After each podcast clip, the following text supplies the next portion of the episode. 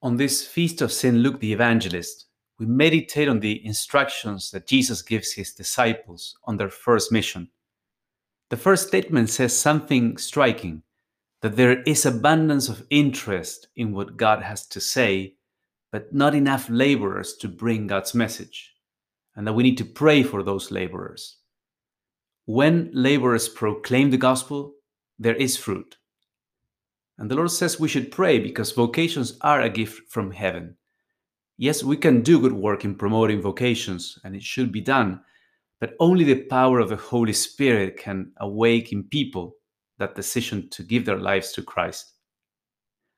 The instructions that follow are concrete guidelines, but they also illustrate the attitudes we need to adopt in bringing the gospel to others.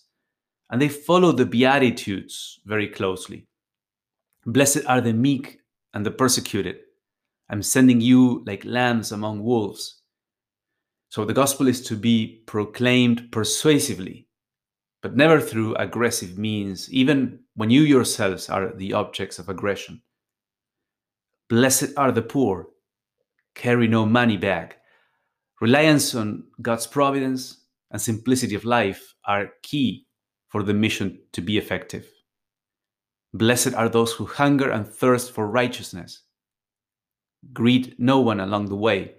That is, be focused. Don't take your mission lightly, as if there was no urgency or seriousness in it. Blessed are the peacemakers. Wish peace, shalom, all blessing to the houses you enter in. Mainly spiritual blessings, but also some human blessings can be brought in connection with those spiritual ones. Finally, cure the sick and proclaim that the kingdom of heaven is at hand. At the time, this was said in reference to the upcoming Passion of Christ, which would establish a new covenant, a new possibility to know God and to be in communion with Him. In our own time, your very presence as someone who comes in the name of Jesus may make the possibility of entering the kingdom of heaven available to someone. People often find Christ when they encounter genuine witnesses who invite them. In applying this gospel to your own life, think of how you yourself received the faith.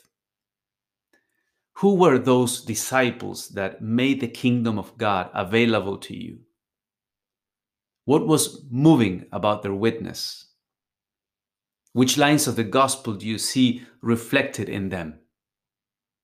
And how is Jesus encouraging you to carry the same message to others? What would you want to adjust in your life so that your witness may be more compelling?